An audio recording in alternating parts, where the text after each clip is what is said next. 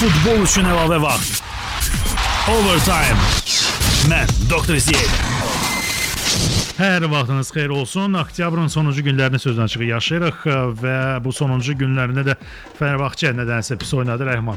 Hər vaxtın xeyir olsun. Hər vaxtın xeyir. Amma dünən Fənərbağçə o xeyirli heç, vaxt heç etmədi. alınmadı. Eyb yox. Ə, Nəsə bağışlamaq olar amma Aykut Aykut Kocamana bunu bağışlamaq lazım deyil. Məncə də istefa verməli. Razsan artıq. da istefa Əlbəttə verirsən. ki. Çünki tribunlar qışqırırdı, bağırırdı ki, Tam, tam, istefa. tam. Baxa görə də Alexi göndərdi, indi özü göndəriləcək yoxsa yox. Bax bu ə, maraq böyük bir maraq doğurur. Mən Doktor İziya yer gəlmişkən Topazın baş sponsoru Overtime-da bu gün biz ə, maçları müzakirə edirik, aydın məsələdir, amma ümumiyyətlə bu futbol haqqında proqramdır. Həftənin 2-ci, 3-cü, 4-cü, 5-ci günləri efirdə olur ə, və mən çalışıram futbolu hər tərəfli də izləyək. İzlənilməsi məsələ kifayət qədər çoxdur. Müzakirə ediləsi də digər tərəfdən proqnoz veriləsi məsələlər də var. Ə, Bizim ə, birbaşa efirimizin nömrəsi 54 56 54 101-dir. Yenə təkrarlayım 56 54 101. Adi şəhər nömrəsidir. Sadəcə deyimində ə, 101 üçün bax belə deyilir ki, ə, daha anlamlı olsun. 56 54 101. Zəng edib sizi maraqlandıran maçlar da haqqında da ə, o ki var danışa bilərik, amma xahiş edirəm hər zaman dediyim kimi Singapurun 3-cü liqası və yaxud da Malayziyanın 2-ci liqası olmasın. Mənlə razı olan Tahir Mirzə də var bu studiyada. Futbol Plus qəzet əməkdaşı Tahir hər vaxtın xeyir olsun. Keçən bayramlar da mübarək. Yaxşı bayramlar oldu. Bayram günlərindən sonra Türkiyədə ümumiyyətlə 6 gün istirahət etdilər. Burada Cümhuriyyət bayramı da daxil oldu Türkiyədə Qurban bayramı birlikdə və bütün bu ə, belə deyək, futbol cəmfəşanlığın ə, məntiqi nəticəsi ə, Türkiyə Super Liqasının dünənki 9-cu turun sonuncu maçı oldu. Fənər ə, u- uduzdu 1-3 hesabı. 47 oyundan sonra evdə məğlub oldu. Bəli, bu rekordun qırılması baş verdi. Antalya Sporda Qalatasaray ilə xalları bərabərləşdirdi cədvəldə. Düzdür, ötmədi. Qalatasaray ilə ki birinci yerdə gedir, amma xallar bərabərdir. Yəni Antalya Spor səndə bir zarafat deyilmiş. Bəli. Bəzi mə- mə- məsələlər var, nəyə görə zarafat deyilmiş, amma bu komandalar yaxın 2-3 gün ərzində oynamırlar. Fənərbağçə hər halda oynamır. Türkiyə Super Liqası bir, neçə gün istirahət edəcək. Digər tərəfdən Türkiyə Kuboku maçları var. Mən burada komandalara baxıram. Valla dözmədim. Bu komandanın adını çəkəcəm. Deməli, sabah m, 1461 Trabzon klubunu öz meydanında qəbul edəcək komandanın adına fikir verin. Ə, Qızılca Hamamspor. Bəli. Ankarada da o komanda bizim klublar orada məşqə gedir. Va va gör nə məlumatım var, qəşəng. Qızılca Hamamspor Deməli bu klub sabah Türkiyə ə, kubokunda Trabzon şəhərinin digər bir komandası, hansı ki Super Liqaya yüksəlmə iddia iddiasındadır. Normal çıxış edir və güman ki Trabzon 2 klubunu görəcəyik yeni sezondan alınsa. Yəni elə ki bilmirəm. Trabzon derbisi olacaq nəhayət ki. Nəhayət ki olsun. Beşiktaş oynayır sabah Off Sporla. Bu da maraqlı addır. Off Spor. Ə, Hər halda adlara fikir verməyək. Ə, Mən ə, Facebook səhifəmdə qısaca bir ə, sorğu keçirdim. Yaxın 2-3 gün ərzində bu gün və sabah hansı maçlar ən böyük maraq doğuracaq ə, dinləyicilərdə, ə, fanlar arasında. Ən böyük marağı sabah İngiltərə ə, Kubokunun Chelsea Manchester United maçı doğurdu. Təəssürat var. Yəni bu bazar oynayıblar da bu komandalar. Ancaq ə, ə, deməli Premyer Liqa bir tərəfə ə, İngiltərə Kuboku tamamilə başqa bir tərəfdə. Bu maçı biz yaxın dəqiqələrdə müzakirə edək. Digər tərəfdən də Azərbaycanda Topaz Premyer Liqası var. Hal-hazırda Inter öz meydanında Kəpəzi qəbul edir. İkinci hissə gedir 2-1 Inter irəlidədir. Hesab özü də Kəpəz açıb. Çox maraqlı bir oyun gedir. Seneqallı hücumçu da Interin heyətində hesabı əvvəlcə bərabərləşdirdi, sonra da öz komandasını irəliyə çıxartdı. Normal baxımlı qollar idi. Mən gəlmişkən onlayn vasitəsilə izləyirəm. Hal-hazırda bu maçı və maçda dəyişikliklər baş verən kimi ə, sizə ə, deməli ə, maçın hesabını çatdıracaq. Digər tərəfdən digər də maç var bu gün Azal Bakı. Topaz Premyer Liqasını ümumiyyətlə müzakirə etmək ə, lazımdır. Maçlar Sabah Neftçi Simurq maçı ən böyük maraq doğuran maçlar siyahısında ə, bu kiçik sorğumun nəticələrinə görə, bu an olan nəticələrinə görə ikinci yerdə gedir. Ona görə Neftçi Simurqu da unutmayaq. Amma bu gün İtaliya seriyası ə, növbəti turunu keçirir və İtaliya seriyası kifayət qədər fərqli bir seriya çempionat kimi yanaşdı. Digər çempionatlarda kubok yarışları keçirdiyi zamanda İtaliyada qərara gəldilər ki, çempionat turu keçirilsin və bu gün Palermo Milan var. Palermo Milan ə, maçı haqqında nə demək olar? Milan sözün açığı bu tur ərəfəsində qələbə qazandı. Öz meydanında, indi qonaq meydanda oynayır. Ə, Palermo isə 3 heç-heçə oynayır dalbadal. və belə getsə Palermodan 3-2 dalbadal gözləməyə dəyər. Tarif sən fikirlərin. Ə, Əslində Palermo ötən mövsüm xatırlasaq Palermo heç içən sevmirdi öz öz meydanında xüsusən bu komanda Bəli. ya qələbə qazanırdı ya məğlub olurdu. Bəli, bəli. Amma deyəsən bu mövsüm strategiya dəyişib, amma strategiya Mo- Palermo'nun əleyhinə işləyir çünki hazırda bu komanda düşmə zonasından ə, bir pillə yuxarıda qarlaşıb, ə, Kiyevoda düşmə zonasında da eyni xalları var. Bəli, bəli. Ona görə Palermo üçün çox həyati əhəmiyyətli oyundur.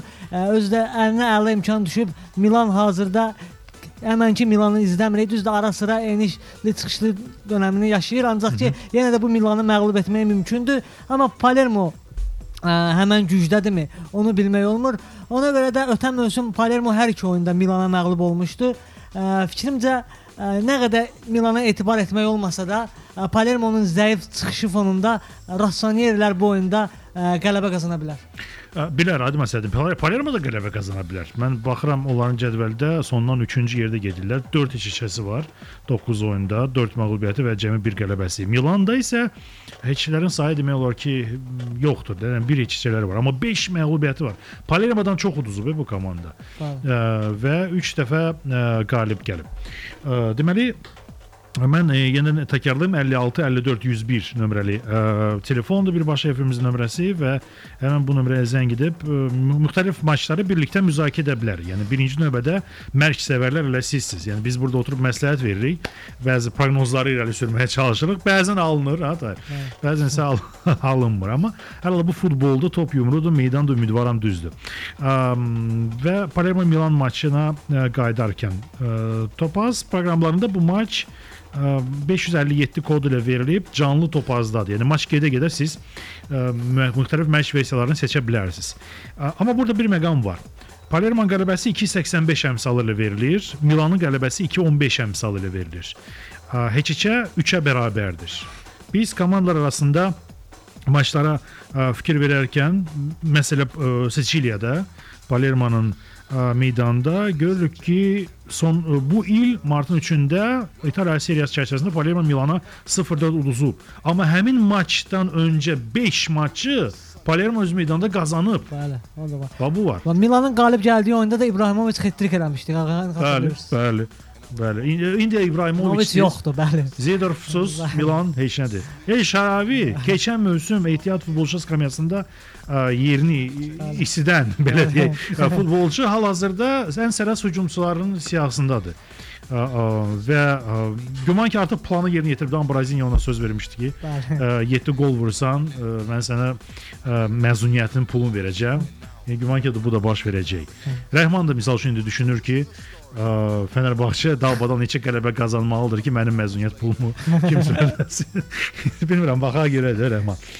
Ə, Bəlkə sənə nəsə mərc eləyək. ə, O da olar. Ölüyor problem yox. Aha, aha, amma məzuniyyət. amma belə məzuniyyətdən falan yoxdur. Yəni xarici ölkələrə səyahətdən yox. Yaxşı, heç olmasa yarım kilo ə, sevdiyin konfetdə Ə, varsa. Ləp. Ya, oldu. Ya, ləpə. oldu. Yoxsa. Yaxşı, onu onu ə, bir şey fikirləşərək gələn proqramların birində ə, mübahisə eləyər. Yəni mərc çəkərək sırf ə, ləpə uğrunda. Və yaxud da ə, belə deyək, meyvə qurusu uğrunda. Amma ə, qaydaq belə daha ciddi söhbətə Palermo 28 maç keçirib Milano öz meydanında son 79 il ərzində və balans ə, qələbə, məğlubiyyət balansı Palermo'nun tərəfindədir. 11-10 ə, top fərqində uduzur 26-29. Yəni bu maça çox diqqətlə yanaşmağa çağırardım mən və mən görürəm ki 10 maçda al- 10 maçın, son 10 maçın 6-sında Palermo'nun qələbəsi var. Bax bu məqam ə, onu düşündürməyə vadar edir ki, Palermo bu maçı hələ belə Milanla oynamayacaq. Hətta qələbə qazanmağa çalışacaq aydın məsələ. Sən qeyd etdiyin kimi ə, bir növ çox çətin bir vəziyyətdədir. Ə, Digər tərəfdən üst variantını da seçmək olar həmin bu maç üçün. Ancaq doktor bu komandaların son oyunlarına baxanda Palermo ardıcıl 3 oyun, Milan ardıcıl 2 oyunda 6 oynayır. Yəni belə məqamda bir Deməli qədər vaxtdır, hə? Biz bəli. Deməli vaxtdır.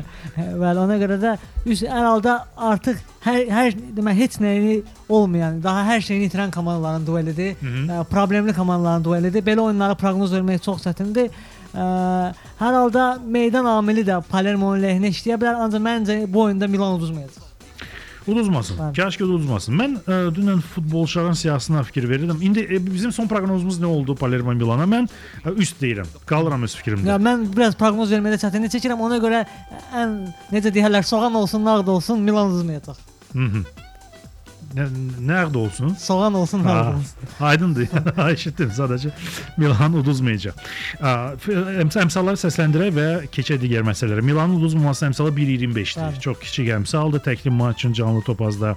Mən üst variantını deyirəm. Bunun əmsal daha cəlbedicidir. 1.70 Ə, və ə, Palermo'nun qələbəsi və Palermo uduzmamasının əmsalı da kifayət qədər yaxşıdır. 1.46 indi baxa görək. Sən Milanın uduzmamasında Uduzmamalı, qalırsan. X2 variantında ə, siz də dinləyicilər 56 54 101-ə zəng edərkən müxtəlif Yəni futbolda çoxlu hadisələr baş verir, onları da söhbət edə- bilərik. Sonuncu turda Milan Kiev Şahavin qolu ilə ə, qalib gəldi. Həmin o qolda Şahavi Genoa Genoa bəli, Genoa qalib gəldilər və Şahavi həmin o qolu Berlusconiyə həsr etdi. Bəli. Berlusconi bildiyimiz kimi 4 il əvvəl məhkum edilmişdi, Bəli. sonra 1 ilə qədər qı- qısaltdılar. İndi Hərçənd o həbsxana həyatı yaşayacaq bilinmir elə. Bilinmir. Bəli. Çünki elə apellyasiya söhbəti var, ə, bunun mübahisələndirməsi söhbəti var və s. Berlusconi də güclü bir fiqurdur, Bəli. biz bilirik. Okay, biz təklif edirəm qısa bir fasilə ayrılaq və sonra ə, Ballon d'Or haqqında biraz danışaq. 23 futbolçunun adları açıqlanıb, üstəgəl 10 məşqçinin adları açıqlanıb ilin ən yaxşı məşqçisi nominasiyasına. Onu da biraz söhbətləşək, proqnozlarla savayı digər hadisələr də baş verir futbolda. Mən Dr. Ziya, bu gün mən Tahir Mirzə ilə müzakirə edirəm. Rəhman da studiyada. Qısa fasilə Topazın baş sponsoru ilə Overtime birazdan davam edir. Overtime. Radyo Antende. Gəlin overtime davam edək. Mən Dr. Ziya və bu gün ə, Tahir Mirzə ilə Futbol Plus qəzet əməkdaşı ilə futbol maçlarını və nəinki futbol maçlarını, həmçində futbol xəbərlərini də müzakirə etməyə, etməyə çalışırıq. Futbol hadisələrini o qədər hadisələr baş verir ki, yəni dünya səviyyəsində adi məsələ ki, Amerikadan son məlumatlar Sandy qasırası ilə bağlıdır, amma ə, Tahirin də çox sevdiyi basketbol var. Ə, bu gecə NBA başlayır, hə? Tahir, tə- təbrik edirəm. Uğurlu gəlsin növbəti mövsüm. Çempion Miami Bostonla qarşılaşacaq. Bakı vaxtı ilə saat 4-də səhərə yaxın. Baxa görək və son məlumata görə Sandy qasırğasına görə heç bir maç təxirə salınmayıb və ə, Topaz proqramlarında da basketbol sevərlər həmin maçlar ətrafında öz fikirlərini irəli sürə bilərlər. Biz isə əsasən futbol maçlarını müzakirə edirik. Ə, bu ə, deməli proqram ərzində Bu bir tərəfə və futbol maçları ətrafında söhbətləşərkən İtaliya seriyası ən böyük maraq doğurur mənə cəm şəkildə. Çünki çempionat oyunudur, çempionat turudur. Digər çempionatlarda isə o turlar keçirilmir, kubok maçları keçirilir. Və ən maraqlı maç Chelsea Manchester Uniteddir. Buna biz hələ ki yaxınlaşacağıq. İtaliya seriyasında qalaq və İtaliya seriyasında ə, bugünkü hadisələrlə sabahki, bu gün və sabahki maçları birləşdirən bir məqam da var. Ə, Maradona'nın 52 yaş tamam olur və ə, Maradona ətrafında da söhbət eləmişik. Ə, bu- Bugünkü ə, yəni bu gün səhifəmdə Facebookda və 52 yaşlı Maradona ən böyük uğurunu əksəriyyət Napolidəki illərinə yozub Bəli. ki, futbol karyerasının ən böyük uğur məsələ na, ə, həmin bu Napoli karyerası olub. Napolidə ə, oynayacaq İtaliya ə, A seriyasında məsələn növbəti turda. Onun da ə, oyunu ə, qonaq meydandadır. Səhv etmirəmsə Atalantaya qarşı Ə, və bu maçda biz praqmatik futbolunun təcəssümünü görəcəyik. Çünki Napoli əvvəlki ildə, əvvəlki sezonda ə, çox qəşəng futbol göstərirdi. Cavani, Lavezzi bir tərəfdən, Hamşik və s. Amma indi Lavezzi yoxdur. Ə, Getdi Paris Saint-Germain-ə. Hamşik də o qədər də parlaq futbolçu deyil ki, Cavani ilə bir möhtəşəm tandem təşkil etsin. Cavani olmayanda biz görürük ki, Napolinin müəyyən çətinlikləri olur meydanda. Ancaq cədvəldə Napoli 9 maçda 7 qələbə ilə ikinci yerdə inamla da olmasa Bəli. bir xal ondan geri qalan Inter Milandır. Neftçinin rəqibi Avropa liqasında Napoli ikinci yerdə gedir. Juventus əsas maçı uduzdu.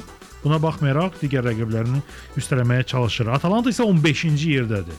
Və bu yerdə olması üstəgəl topların, buraxılan və vurulan qolların fərqinə fikir verək. 7-12 Atalantada 9 maçda. Ə, Bir fikrə ə, belə deyək, bizi istiqamətləndirir, düşünməyə sövq edir ki, bu komandalar arasında keçirilən maçda ə, alt variantı daha çox gözləniləndir, nəinki kiminsə birbaşa qələbəsi. Nə fikirləşirsən? Ə, Atlanta Əslində xatırladaq ki, Atlantadan da 2 xal çıxıblar. Yəni bu 2 xal özündə olsaydı artıq 10-cu pillədə qarşılaşa bilərdi. Bəli. Öz meydanda bu mövsüm ə, Bergamolılar heç də yaxşı çıxış etmir. 2 qələbə, 2 məğlubiyyət. Daha doğrusu strategiyasını itirmiş bir komandadır. Napoli ilə oyunda ötən mövsüm Atlanta məğlub olmayıb. Hətta Neapolda 3-1 hesabı ilə qələbə də qazanmışdı. Ümumiyyətlə bu komandanın Napoli ilə oyunları heç də pis alınmır. Nəzərə alaq ki, Napoli Atalantaya qarşı səfərdə keçirdiyi son 5 oyunda hətta 1 qələbəsi var. Hı -hı. Ona görə ə, Neapolluları çətin səfər oyunu gözləyir. Hər halda çox kimin qələbə qazanacağına ehtimal vermək çətindir. Nəzərə alaq ki, Napoli bütün gücünü İtaliya çempionatına qoyur. Avropa liqasında Dnepr, PSV biabırsı məğlubiyyətlər onu göstərir ki, artıq bu komanda Avropada Marağı marağı itib. Bəli, əsas nöqtə İtaliya çempionatında nəzərlərini yönəldib. Ə, Məncə bu oyunda bizi qollu qarşıdurma gözləyir. Qollu, sən əksinə qollu Bəli, qollu fikirləşirəm. Hələ ən azı yəni yox qol qol ola bilər bu oyunda. Ə, Topaz proqramlarında bu maç təklif edilir sabah 642 ə, kod ilə verilib Atalanta Napoli və biz qarşılıq qolun əmsalını 1.70 Bəli. olaraq görürük. Ə, Üst variantı 1.85 verilir. Alt variantı isə mənim təklifim etdiyim 1.65-dir. Nəyə görə təklif edirəm? Bu komandalar arasında məhz Bergamoda keçirilən maçların 10 maçın 7-si alt bitib. Bax bu məqam var, bu cür düşünməyə vadar edir. ötən mövsüm qol qol bitib 1-1. Bax bu da var, bu da var. Amma yenidən alt. Görürsən? Bəli, yəni alt. Aldı. Hər halda bu maçdan keçək digər mərkəzi maça. Bu turun bəlkə mərkəzi oyunu hesab olunacaq 645 kodlu Internazionale Sampdoria maçı. Komandalar e, sezona müxtəlif e, səviyyədə start verdilər də. Inter Milan demək olar ki, uduzurdu, bərbad oynayırdı. E, Sampdoria isə əksinə e, getdi Milanı Bəli. məğlub etdi və digər e, xal çıxmağına baxmayaraq da komandadan bir xal çıxılıb, səhv etmirəmsə, bəli. E, belədir. 11 olmalı idi. İndi 10 xalla 12-ci yerdə gedir Sampdoria. Inter isə maşallah qələbə qələbə dalınca gedir və indi 9 maçda 7 qələbəsi var. 21 xalla çempionluğa iddialı olmasını hamıya göstərir, Bəli. sübut edir, e, nümayiş etdirir. Hətta e, yarı ikinci mi deyim, ümumiyyətlə ikinci yerdə gəldi Bakıda Neftçini məğlub etdi. Hamısı gözləyirdi ki, ikinci yerli gəlib qurban verəcək bu maçı və s. amma vermədi. Vermədi. Üstəgəl Nüfus, getdi. nüfus söhbəti də var həm də. Bəli, Derbi Delle Madonna'la da qazandı. Bax bu məqamlar var. Bu komanda çox ciddi bu mövsüm e, irəli gedir. E, Neftçi də bəzən Neftçinin və hətta bəzi məqamlarda Qarabağın da rəqibləri Avrokuboklarda Neftçinin qarşılaşandan sonra gedirlər öz ölkələrinin çempionları olurlar da. Borussia. Dortmundu yada salaq. Twente. Twente. Bax bu məqamlar, bu nümunələr var. Güman ki Inter Milan da Juventusun əsas rəqibi olacaq. Mən inanmıram ki Napoli bu cür ə, sürətlə dözsün sona qədər. Bəli. İkinci yeri özündə saxlasın. Hər halda nə fikirləşirsən Inter Sampdoria barədə? Interin uğurlu çıxışına həm də o koman komandanın gözəl müdafiə olunmasıdır. Ə, nəzərə alaq ki, Inter keçirdiyi son 4 oyunda qapısında bir qol görüb. Inter üçün Avrokuboklarda mən qatıram, yəni Partizanla oyuna görə. Ona görə Inter təbii ki, bu oyunda favoritdir. Ancaq ə, Sampdoria da heç də pis təsir bağışlamır. Bir də faktı xatırladım ki, Sampdoria bu mövsüm nokautda Barselonanı məğlub etmiş komandadır. Gamper kubokunda. Olsa hesaba Bu- alınır, Bəli. Bəli. bəli, bu hamilə nəzərə alır. Ancaq mənə elə gəlir ki, bu oyunda Inter qələbə qazanacaq və qələbə seriyasını davam etdirəcək. Mən də əminəm buna. Bəli, Sözün açığı son 10 maçda Milan meydanda Sampdoria ümumiyyətlə qələbə qazana Bəli. bilməyib. 5 qələbə Interin hesabındadır və 5 keçə olub. Bəli. Amma burada son 10 maçın 8-i m, Giuseppe Meazza-da heç e, alt bitib. Bəli. 8 yəni 80 faizlik Bəli. burada alt bitmə ehtimalı var. Bax bu məqam biraz yəni O da. Interin qol buraxmamağına Dəlalət edir, bəli. Dəlalət edir. Bəlkə də məntiqli olar da burada yox qol oynamaq. Bəli, seçmək. Nəinki alt variantı, amma biraz ehtiyatlı olum, biraz ə, ehtiyatlı olaraq da alt variantını ə, təklif edeyim. Bu maçda ə, Topaz proqramında 645 kodlu maçda alt variantı 1.75-dir. Yaxşı əmsaldır, Bəli. cəlb edir. Qarşılıq qolun əmsalı isə 1.65-dir. Bax burada bu olmaya bilər. Bəli, o biraz riskdir, qarşılıq Risklidir. Yəni 1.65 baxmayın, fikir verməyin ki, əmsal kiçikdir. Bəli. Əksinə, yox qol 1.85 Bəli, daha əmsalı məntiqlidir. daha məntiqli görünür. Interin müdafiəsi bu il yaxşı oynayır. Bəli. Çox yaxşı oynayır. Hətta ikinci heyət ə, ə, müdafiəsi isə. Yeganmışkən bəzi müdafiəçilər ə, FIFA-nın Ballon d'Or belə deyim mükafatına namizəd kimi irəli ə, sürülüblər. Onlar arasında Ramos var. Busquets bilmirəm nə qədər nə dərəcədə müdafiəçi tək kimi təqdim olunub. O yarım müdafiədə Bəli. oynayır daha çox.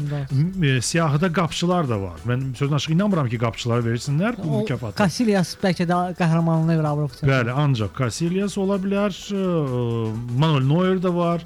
Qapçı arasında ə, Gerard Piqué müdafiəçi, Bəli. Barselona müdafiəçisi. Mən bəzi siyahla siyahını açıqlayım. Manuel Neuer deyək, Piqué Barselonadan, Pirlo Juventusdan, Falcao Atletico Madriddən, Sergio Ramos Real Madriddən, Wayne Rooney Manchester United, Robin van Persie Manchester United, Xavi ə, Barselonadan, ə, Yaya Toure Manchester City-dən, Zlatan İbrahimovic nəhayət ki 23 siyahısındadır. Cristiano Ronaldo özündə Məsud Özil bəlkə bir çoxları sevinər bu futbolçuya görə ilk 23 futbolçu namizəd futbolçunun siyahısına düşdüyünə görə Andres Iniesta var, Xabi Alonso dediyim Real Madrid, Neymar Braziliyadan başqa kontinentdən futbolçu, Mario Balotelli adı məsələn ki o duruşu ə, ə, xalq duruşuna görə O da ə, Avropa çempionatındakı gözəl oyunlarına görə Bəli, düşüb. bəli. Sergio Aguero namizədliyi var.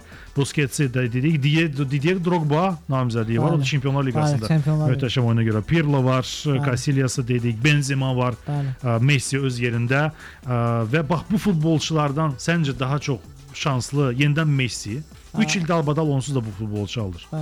Bir kamil var da, ya uğura görə qiymət verməlisən, ya ən yaxşı oyunçunun ba- bacarığına görə. Messi ilə Ronaldo nə qədər ki var, digərlərin bacarığına görə onları üstələyə bilməz. Buna görə də Messi ilə Ronaldo seçmək düzgün haqsızlıqdır. Hansısa bir oyunçu komandasını dartır, çempion edir Çempionlar Liqasında, amma Messi ilə Ronaldo istedadlıdır deyənə onları kənarda saxlamaq düzgün olmaz. Məncə bu il inanmıram bu mümkün olsun. Mən əgər seçim məndə olsaydı mən Drogba'ya verərdim. Didier Drogba. Bəli, dedi Drogba. Məhz komandanın ö- ö- Bəli, Matteo bəli. ilə birlikdə Bəli, daşıdığına görə. Matteo ilə bəli. Aydındır. Məşqlər haqqında birazdan danışarıq. Tahir, Tahir Mirzə Futbol Plus'tan bu gün qonağımdır. Müzakirə edirik futbol maçları və futbol xəbərlərini. Mən Dr. Ziya və reklamlardan sonra efirə qayıdırıq növbəti hissəyə. Overtime. Radio Antende. Overtime davam edək. 3-cü hissədəyik biz.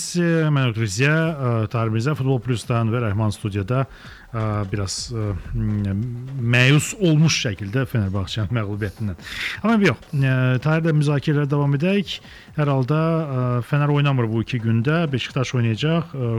Avrokuboklarda iştirak etmədiyinə görə Türkiyə Futbol Federasiyası onun iştirakını, bu klubun iştirakını daha erkən mərhələlərə salıb ki, Beşiktaş iştirak etsin, yəni zəif klublarla və birisi gün Off Sporla oynayacaq. Bunu da deyim. Güman ki, rahat qələbə qazanar hər halda. Bəli. Gözləyək. Gözləyək. Paralel ki, bizim proqramla paralel olaraq Inter Bakı Kəpəz maçı keçirilir. Ə, 0-1 uduza uduza Inter ə, hesabı artıq 3-1 edib 81-ci dəqiqə gedir. Hal-hazırda mən görürəm ki, Kəpəz belə ma massiv iri həcmli hücumlara keçir, amma qapıçı Lomaya imkan vermir ki, Inter öz meydanında ikinci qol buraxsın. Bu bir. Biraz əvvəl İtaliya çempionatının maçlarını müzakirə edirdik. Bu günlərdə nəinki İtaliya çempionatı var. Topaz Premyer Liqasının ə, indiki bu gün maçlar start götürüb növbəti turda sabah da keçiriləcək. Mərkəzi maç məncə Neftçi Simurqdur. Amma bu maça biz qayıdacağıq birazdan. Hərlik İngiltərəyə yollanaq və e, İngiltərəyə yollanmadan öncə mən ə, FIFA-nın ə, 2012-nin ilin ən yaxşı məşqçilər ə, nə namizədlər siyahısına fikir verək. Gör neçəsi İngiltərə Premyer Liqasında məşqçilik eləyir. Roberto Mancini İngiltərədədir. Cesare Prandelli bu İtaliya yığmasıdır. Joachim Löw Almaniya yığmasıdır. Jose Mourinho gözlənilir ki, İngiltərəyə gələcək, amma hələlik Real Madridin baş məşqçisidir. Jupp Heynckes bu Bayernın baş məşqçisidir. Josep Guardiola artıq məşqçidir, istirahət edir, amma siyahıda var. Güman ki, ilin yarısı nəzərə alınacaq. Roberto Di Matteo, Chelsea-nin baş məşqçisi, Sir Alex Ferguson, Manchester United-ın baş məşqçisi və Jurgen Klopp, Borussia Dortmundun ə, baş məşqçisi. Bu siyahıda var Vicente Del Bosque. İspaniya yığmasının baş məşqçisi tamamlayır bu belə deyək 10-luq namizədlərin 10-luğunu. Nə fikirləşirsən? Yəni kim bu məşqlərdən 3-ü İngiltərədə olmaq şərti ilə daha çox layiqdir ə, FIFA tərəfindən ilin məşqçisi adına? Və oyunçulardan Drogba adını çəkdimsə, deməli Chelsea-nin nailiyyətini qabartmaq lazımdırsa, Di Matteo da ə, ön plana çıxır. Ancaq Di Matteo mövsümün sonlarında gəldi. Problemli Chelsea-ni bəli ə, və- gücləndirdi. Ə, Buna görə böyük uğurdur onun uğuru. Hər halda heç kim Bad Mourinho-nun bacarmadığı şey e, Di Matteo Chelsea-ni uğur yaşatdı. Buna görə Di, Di Matteo-nun adını çəkmək olar, amma İspaniya yığmasının uğurunu unutmaq olmaz. Hı -hı. Ə, Avropa çempionatı doğrudan da fantastik oynadılar. Finalda 4 İtaliya kimi komandaya 4 top fərqi ilə qələbə qazanmaq. Təbii ki, sistem olsa da bu həm də Del Bosque'nin uğurudur. Yəni düşünürsən ki, əsas ə, seçim Del Bosque və Roberto Di Matteo arasında olacaq, bəli. Mən elə fikirləşirəm. Çox maraqlı yanaşmadır. Amma ə, Mark Clattenburg'un etdiyini Roberto Di Matteo edə bilmədi. Bəli. Bax bu məqam da var. Ə, Robert Di Matteo sabah yenidən Manchester United-ə qarşı komandasını çıxaracaq. Güman ki, başqa heyətlər olacaq. Bu komandalar yenicə bazar günü oynayıblar və 3-cü gün həmin heyətlərlə oynamaq qeyri-mümkündür. Mən inanmıram ki, Bəli. nə Di Matteo, nə də sırası Alex Ferguson Bəli. İngiltərə ə, kubokunun bu, həmin bu mərhələsində bir-birinə qarşı eyni heyətləri çıxarsın. İnam yoxdur və bu prizmadan kubok maçı ətrafında nə fikirləşirsən Tar? Ə, Bu oyun bir növ məndə bir ara Barcelona Real oyunları dalbudal düşürdü. Onu xatırlatdı mənə. İndi hamısı Chelsea, İndi Man- bəli, Man Chelsea- United-dən bezəcəklər. Manchester United oyunları var. Nə yaxşı ki, play-off ərəfəsində deyirlər, Avrokuboklarda düşmürlər üzə, gəlmirlər. Amma bu dəfə Chelsea-nin ə, həmənki kimi ə, deməzdim Chelsea-nin hakimin ə, zərbəsi oldu Chelsea-yə. Doğrudan da haqsızlıq oldu oyunda Chelsea-yə. Amma məncə Chelsea bu oyunda qisasını ala biləcək. Hmm, Nə cür? Nə cür səncə qisasına ala Hər halda biləcək? mən Yəni, inan ağlım kəsmir ki, Chelsea artıq ikinci dəfə evdə Manchester United-ə məğlub olsun. o Bu var. bir qədər. Düzdür, son iki oyunda komanda uduzub, həm Shakhtar uduzub, dalı gəldi. Em Emil orada şok yaşadı. Hı -hı. Manchester United üçün də bu qələbə əlavə bonus oldu mən deyərdim ki. Ə, Nəzərə alaq ki, Manchester United də hazırda əla formadadır və 5 oyunda qələbə qazanır. Bütün turnirləri nəzərə almaqla, ancaq mənə elə gəlir ki, burada artıq dayanacaqlar. Mən əminliklə Chelsea-nin qələbəsi deyirəm. Həmçinin Chelsea-nin qələbəsi. Bu bu bu maç canlı Topaz proqramında salınan proqrama e, 650 kodu ilə sabah Bakı vaxtı 23:45-də keçiriləcək. Chelsea-nin qələbə əmsalı kubok maçında əsas vaxtda 2-10 əmsalına bərabərdir. Manchester United-in qələbəsi isə 2-70 əmsalı ilə Doktor, bir məqamı da vurğulayım ki, bu komandalar öz aralarında son 5 oyun üst bitib. Bəli. Çox qollu oyun da gözləyir bizi. Yəni mən ümid edirəm ki, bu yenə davam edəcək. Mən sözümü elə ona gətirmək istirdim. Gəl baxa görə zədəli və cəriməli olanlar e, kim var? Torres və Ivanovic oynamayacaq. Bəli, məlum. Ə, John Terry'nin cəzası var. Bu kuboka da hə- həvalə bəli. olunur, o da oynamayacaq. Lampard isə baldırında zədəlidir. United heyətində yeni zədəlilərdən Kagavadır. Köhnə zədəlilər isə Chris Smalling, Phil Jones və Nemanja Vidic. Onsuz da alışmışıq onları son ə, ə, həftələr ərzində görmürük maçlarda. Yəni bu bir tərəfə, amma mən yenidən xatırladım. Heyətlər tamamilə başqa olacaq. Bunu yadda ə, saxlayın. Ən azı fiziki hazırlığa görə. İdam yoxdur. Hərçənd e, bilirsən Tahir, maçlar keçirilərkən elə həmin o, o Real Madrid Barcelona Çempionlar Liqasında çox güclü maçlar oynayırlar. Bəli. 3-cü gün Bəli. və belə olur ki, 6-cı gün növbəti turdur bunlarda. Və bazar günü. Bəli. Amma eyni heyətlə çıxırlar çempionatlara. Bəlkə də ə, Rotasiya olur, ancaq rotasiya o ciddi surətdə ol şəkildə olmur. Ə, gəl ə, hakimin ə, İngiltərə ərazisində maçlara fikir verək. Çox maraqlı olar. Çünki Klatenburqa fikir vermədik əvvəlki həftə ərzində mən müzakirələr zamanı. Amma orada bir əmmalar var imiş səndəmə və özünü bir özə verdi. İndi Lee Mason'dır həmin bu Bəli. maçın hakimi Stamford Bridge-də. Sonuncu onun idarə etdiyi e, maç üç- e, 28 oktyabrda baş tutub belə bazar günü Southampton öz meydanda Tottenhamı 1-2 uduzub. Üst variantı. Liverpool Stoke City 0-0 onun əvvəl. E, Leeds United Everton bu kubok maçıdır. Leeds United 2-1 qələbə qazanıb. Yenidən kubok, yenidən üst fikir ver, yadda saxla. Deməli West Ham Sunderland 1-1, Aston Villa Swansea 2-0, Stoke City Arsenal. Stoke City ikinci maçıdır bu sezon. Ə, idarə Mason tərəfindən idarə edilən. O da 0-0 heç-heçə. Və Chelsea Reading 4-2 Chelsea-nin qələbəsi. Manchester United-ın iştirakı ilə maçı idarə etməyib Mason bu mövsüm. Chelsea ilə isə 4 hesablı Reading-də üzərində qələbə. Yadımda birinci hissə hətta 2-1 Reading xeyrinə bitmişdi. Bəli, çox qəşəng oyunu göstərirdi. Readingin heyətində də bir türk futbolçu Həmin var. oyuna biz foralı qələbə demişdik, siz Bəli, xatırlayırsınız. bəli, bəli, yada düşdü. Deməli, Limason'un ayağı biraz Chelsea-yə düşür. Bəli. Hesab eləyək, üst variantı gəlir Chelsea-nin iştirakı ilə və seçək üst Üst variantını. variantı mən də razıyam. Yəni, konkret olaraq Chelsea Manchester United maçında başqa variant seçmək olur, amma əmsala fikir verək də biz danışıq danışıq götür qoy eləyir əmsal 1.55. üst variantı üçün 1.55 əmsal. 4-6 gol misal üçün 2.65. Bu riskli seçimdir hər halda, risklidir. Aa, baxa görə də yaxşı. Üstə qalaq, biraz ehtiyatlı davranaq. Məncə Ch- Chelsea-nin qələbəsini də risk edib ə, seçmək. Bəli, bu sənin təklifindir. Bəli. Mən sözən şu kubokda biraz çəkinirəm bu Bəli. məsələlərdə, proseslərdə. Ə, Çünki başqa heyətlər olsa, bu futbolçular axı bir-birinə qarşı meydanda çıxmayıblar. Oynamayıblar bu sezon və Yaxşısı bu, bu da üst. bəli, bu dəfədən Man United qələbə qazana bilər. Yəni ehtimal çox böyükdür. Bəli. Bu komandalar nəhəng komandalardır və kubokda indi kimin han, ə, nəyə üstünlük verməsindən asılıdır. Ə, Chelsea Robert De Mato inanmıram ki, bu k- oyunu təhvil versin. Ə, digər tərəfdən də Ferguson bəlkə də daha cavan kadrları ikinci heyətə sınadı və ə, belə bir proseslər ortaya çıxdı. Okay, bu maç haqqında danışdıq. Düşündük ki, üst variantı ən düzgün seçim olardı. İspaniya kuboku da var, amma İspaniya kubokunda o qədər də çox böyük diqqəti cəlb edən maçlar mövcud deyil. Alaves Barcelona ilə qarşılaşır. Real Madridin rəqibi ümumiyyətlə ə, tanınmayan bir rəqibdir, amma bəzən Real Madrid elə tanınmayan rəqiblər uduzur da. Hə, bəli. Arda Mourinho olmayacaq. Bəli, Mourinho olmayacaq. Bu maç ümumiyyətlə Topaz proqramlarında gözə dəymir deyə gəlmişkən. Bəli. Bax bu maç ümumiyyətlə yoxdur, amma ə, Tavşanlı Linyit Sporun maçı var. Türkiyə Kubokunda 4-cü gün noyabrın 1-də. Noyabrın 1-də İspaniya Kubok çərçivəsində mərkəzi maç bəlkə də Sevilla Espanyol maçıdır. Sevilla İspanyol maçı haqqında danışarkən İspanyolun adına görə, ancaq indi İspanyol Həmin o İspanyol deyil. Bəli. Aydın məsələdir və İspanyol son 10 maçda Sevillada yalnız ikisində qələbə qazana bilib. Qalan maçlar uğursuz nəticələnib. 5-də Sevillanın qələbəsi, 3-də heç-heçə Ə, və elə ə, deyim ki, birazdan bizdə reklam olacaq. Reklamlardan sonra biz Topaz Premyer Liqasının Neftçi Simurq maçı haqqında da danışarıq və digər də üzə çıxsa bəzi futbol xəbərləri onu da müzakirə edərək, söhbətləşərik. Dalğan dəyişməyin. Overtime. Radio Antende.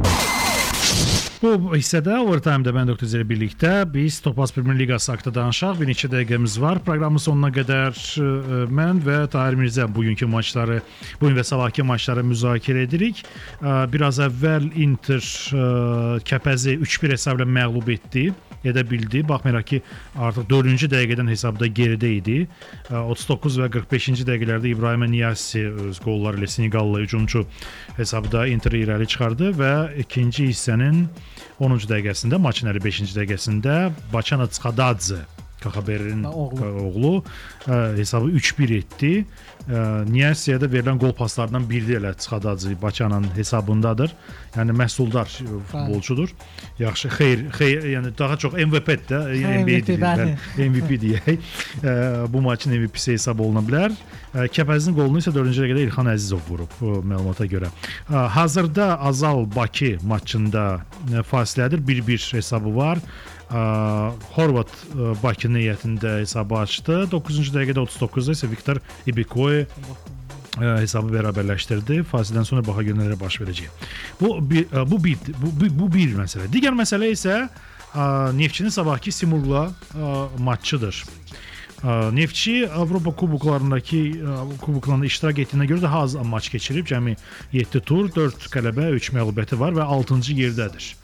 Ə, Lakin baxaq itirilən xallara görə ə, Neftçi səndəm hətta 1-ci yerdədir itirilən xallara görə. Simurq isə hazırda qazandığı xallara görə birinci yerdə gedir 19 xalla. Ə, 10 turdan sonra 5 qələbə, 4 keçə və 1 məğlubiyyət. Ə, Bu maç Topaz proqramlarında Express proqramda verilib. Neftçinin qələbəsinə 1.40 verilir əmsal. Ə, Simurqun qələbəsi 6.20, Eçiçə 3.60. Tahir, fikirlərin Neftçi Simurq barədə. Doktor çox maraqlıdır ki, Neftçi itirilən xallara görə lider olsa da Neftçi bu mövsüm səfərdə keçirdiyi 3 oyun hamısında məğlub olub. bəli, o Bəli. Amma öz meydanda oynayır. Bəli, öz meydanda oynayır. Düzdür, hazırda bu komanda problemli çıxışı ilə diqqət çəkir ölkə çempionatında hiss olunur ki, hər iki cəbhəyə çatdıra bilmir. Avrokuboklarda oynayanda ə, ölkə çempionatında çıxışı təsir edir. Bu Neftçinin ə, Rəvana da məğlub oldular gözlənilmədən.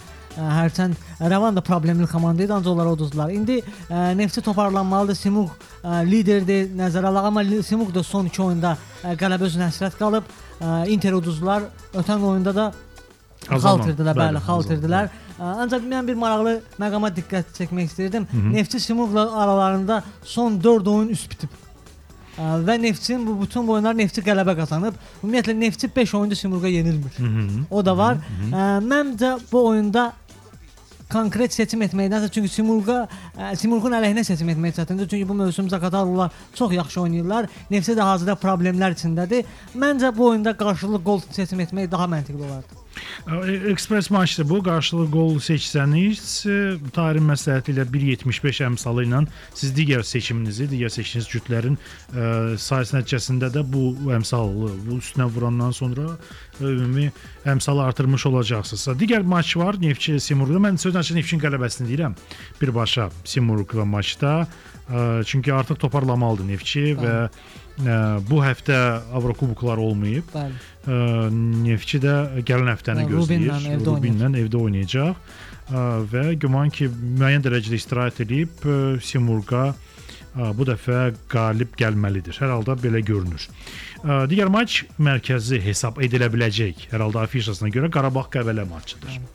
Qarabağ-Qəbələ maçı öncəsi biz deməli fikir verək ki, Qarabağ 3-cü pillədə gedir, Qəbələ isə 10-cu yerdədir. Bəli. Ə, Qəbələ ilk on, ilk altılıqda gedirdi çempionat başlayanda. İndi oyunu zəifləyib.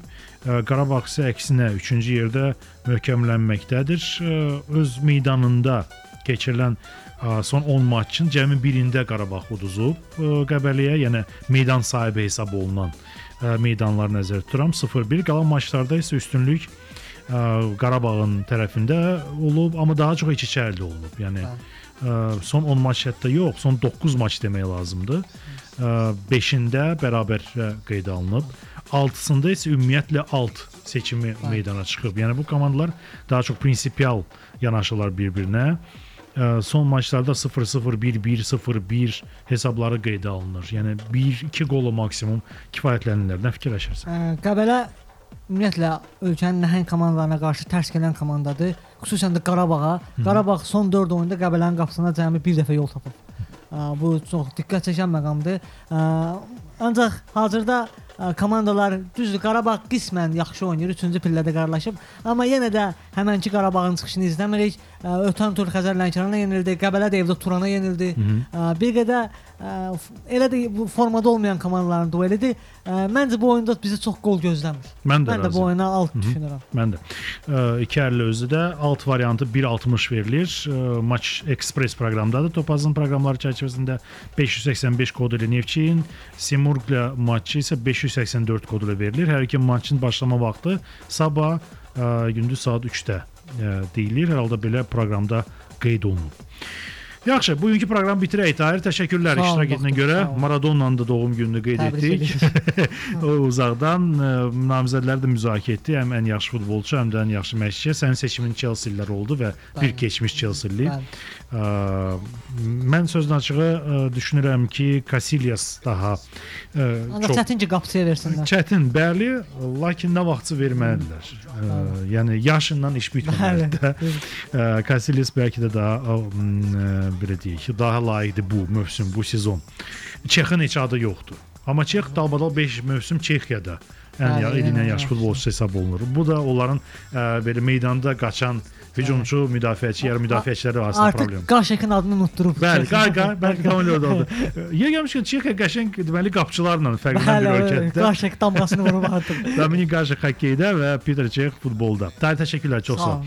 Tarih Mirzə idi, Futbol Plus qəzet əməkdaşı. Mən doktor Ziya sabaha qədər 7 xəbərlərdən sonra eşidilər. Ə, Rəhman darıxma, Fənər də qalib gələr yaxın günlərdə. Sənə də təşəkkürlər. Sabaha qədər sağ olun. Radioda futbol üçün əlavə vaxt. Overtime. Mən doktor Ziya. Radio Antende.